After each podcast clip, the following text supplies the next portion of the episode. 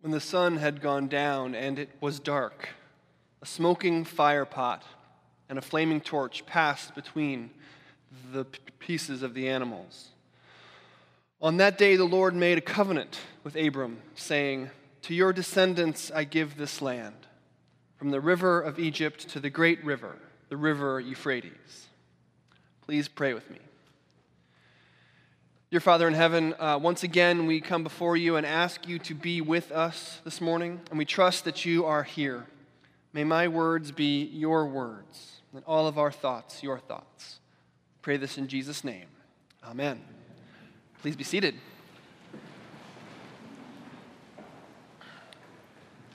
Have I ever told you all that my preaching class in seminary was taught by a mime? This is the absolute truth, and I sort of feel like I need to bring it up every once in a while so that when you hear somebody complaining about my sermons, you can sort of leap to my defense and say, well, it's not his fault. He was taught by a mime. Perhaps instructively, I don't remember a lot about that preaching class other than doing breathing exercises and uh, pretending that I was in an invisible box. Literally happened. The one specific pre- piece of preaching advice that I do remember actually didn't come from the mime, uh, but came from one of my other professors, which makes sense, you know, because he could actually speak to me. But this professor told me that the most important part of any sermon was the illustrations, that thing that you use to connect what you're trying to say to the people to whom you're trying to say it. And I don't know if the illustrations are the most important thing, but I do think that illustrations are very important, and I do spend some time in my sermon preparation thinking about illustrations. In fact, sometimes I'll spend most of my time thinking about the ways in which to connect the thing that I want to say to the people to whom I'm saying it. And once I get sort of that figured out, the rest of the sermon can come pretty easily. And this week, of course, was especially easy because the scripture reading that we have before us this morning from Genesis 15 is a story. It is an illustration. I don't really have to do any work at all. The Bible has done it for me, putting the good news about the grace of God in story form right in front of our eyes. So, recall the reading that you heard a few moments ago from Genesis 15. The setup is pretty simple. God makes Abram, who will become Abraham but has not become him yet, a promise. But Abram is skeptical. See, the Lord has already told Abram that from him he will make a great nation and that his descendants will be as numerous as the stars in the sky. And we read that this Abram believed, and that that belief, that faith was counted to him as righteousness. But then God keeps making promises. He says, I am the Lord who brought you from Ur of the Chaldeans to give you this land to possess. And now Abram has a doubt. He says to God, O Lord God, how am I to know? That I shall possess it. How am I to know? Great promise, God, but how do I know that it's true? Does that sound familiar? Great promise, God, but how do I know that it's true? When we hear the amazing promises of God, who allegedly so loved the world that he gave his only son so that you and me, whoever believes in him, should not perish, but have eternal life. When we hear these promises, don't we often think, can it be true? How do I know? So God sets out to show us. He knows our doubt, so he decides to prove his faithfulness. He knows that his promise sounds unbelievable. So he turns us into believers. Now, for Abram, it seems like he decides to do this in a very strange way. Right? With these animals sliced in half and laid out and smoking fire pots, etc. And that seems very strange to us, very Old Testament, if you will. But actually, back then, this is what you did. When two parties would enter into a covenant, this is how they would ratify it. They would get some animals, cut them in half, like you do, uh, lay them out on either side of a path, and then the two parties who were entering into the covenant would walk between the animals, in effect saying, If I break this covenant, may I end up like these animals. You can think of it as sort of an ancient version of cross my heart and hope to die, stick a needle in my eye, which, when you really think about it, is just as grisly as anything we have in Genesis.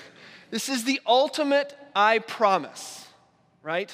The parties entering into this covenant are staking their very lives on their faithfulness to it. And that's what makes this covenant, this specific covenant made between God and Abram, so incredible. Such a moving illustration of God's grace. Because when it comes time to ratify the covenant, when it comes time to pass between the animals, God puts Abram to sleep and passes, symbolized by the smoking fire pot and flaming torch, between the animals alone. Take a moment to let the implications of that sink in. Do you see what this means? By passing between the animals alone, the Lord is saying one thing that we expect, one thing that's obvious, but one other thing that is absolutely earth shattering. First, he says an obvious thing. Like anyone who enters into a covenant like this, he's saying, if I break the covenant, it's on me. Sure, that makes sense. That's what these covenants are supposed to be all about. But then, he says something incredible by passing through the animals alone, he's saying, if you break your promises to me, it's still on me. God is promising to uphold both sides of the deal. In this world that we live in, this world of you scratch my back and I'll scratch yours, this world of you give me mine and then I'll give you yours, this eye for an eye, tooth for a tooth, relationships are a two way street world. Our God is talking about a one way love from Him to you. His love given to you, His faithfulness given to you, His righteousness given to you. Abram's relationship, his covenant with God, doesn't depend on Abram at all. In fact, Abram is so uninvolved in the deal that he not only doesn't pass between the animals, he's asleep the whole time. This is the illustration we've been given to help us understand our covenant, our relationship to God. And there could be no illustration more passive than this. An uninvolved human, no, wait, an unconscious human being receiving the benefits of a promise from an active God. He is good. We are asleep. And when we awaken, the deal is done and we are saved. The other night, I told one of my kids that as a consequence for some bad behavior, he wasn't allowed to read books at bedtime.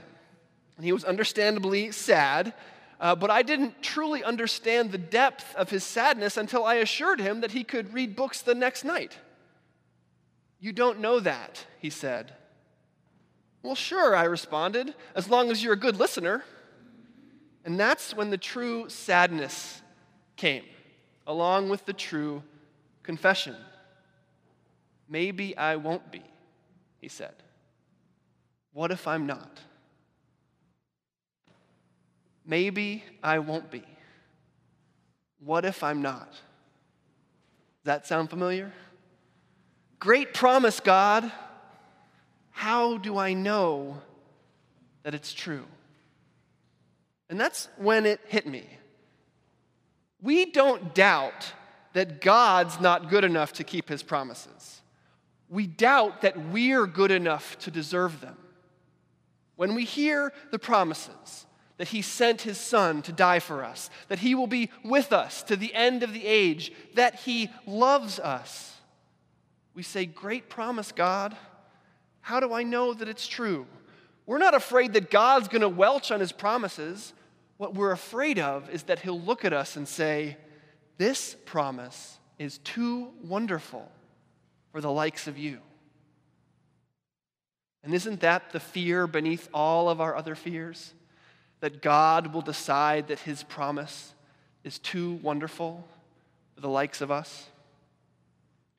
But that's what this ceremony with Abram is all about.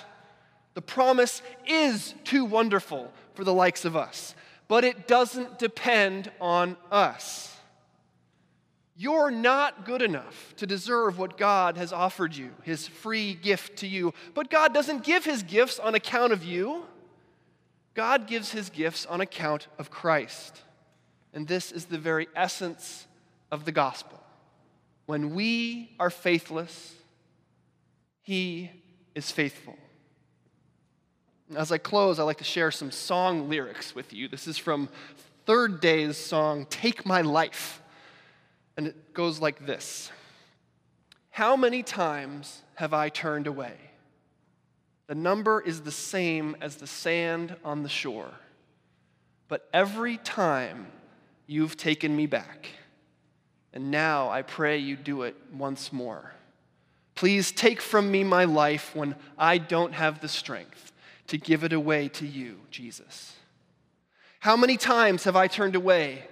The number is the same as the stars in the sky. But every time you've taken me back. And now I pray you do it tonight. Every time.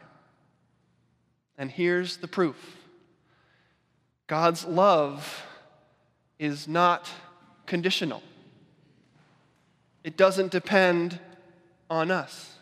He holds up both ends of the bargain.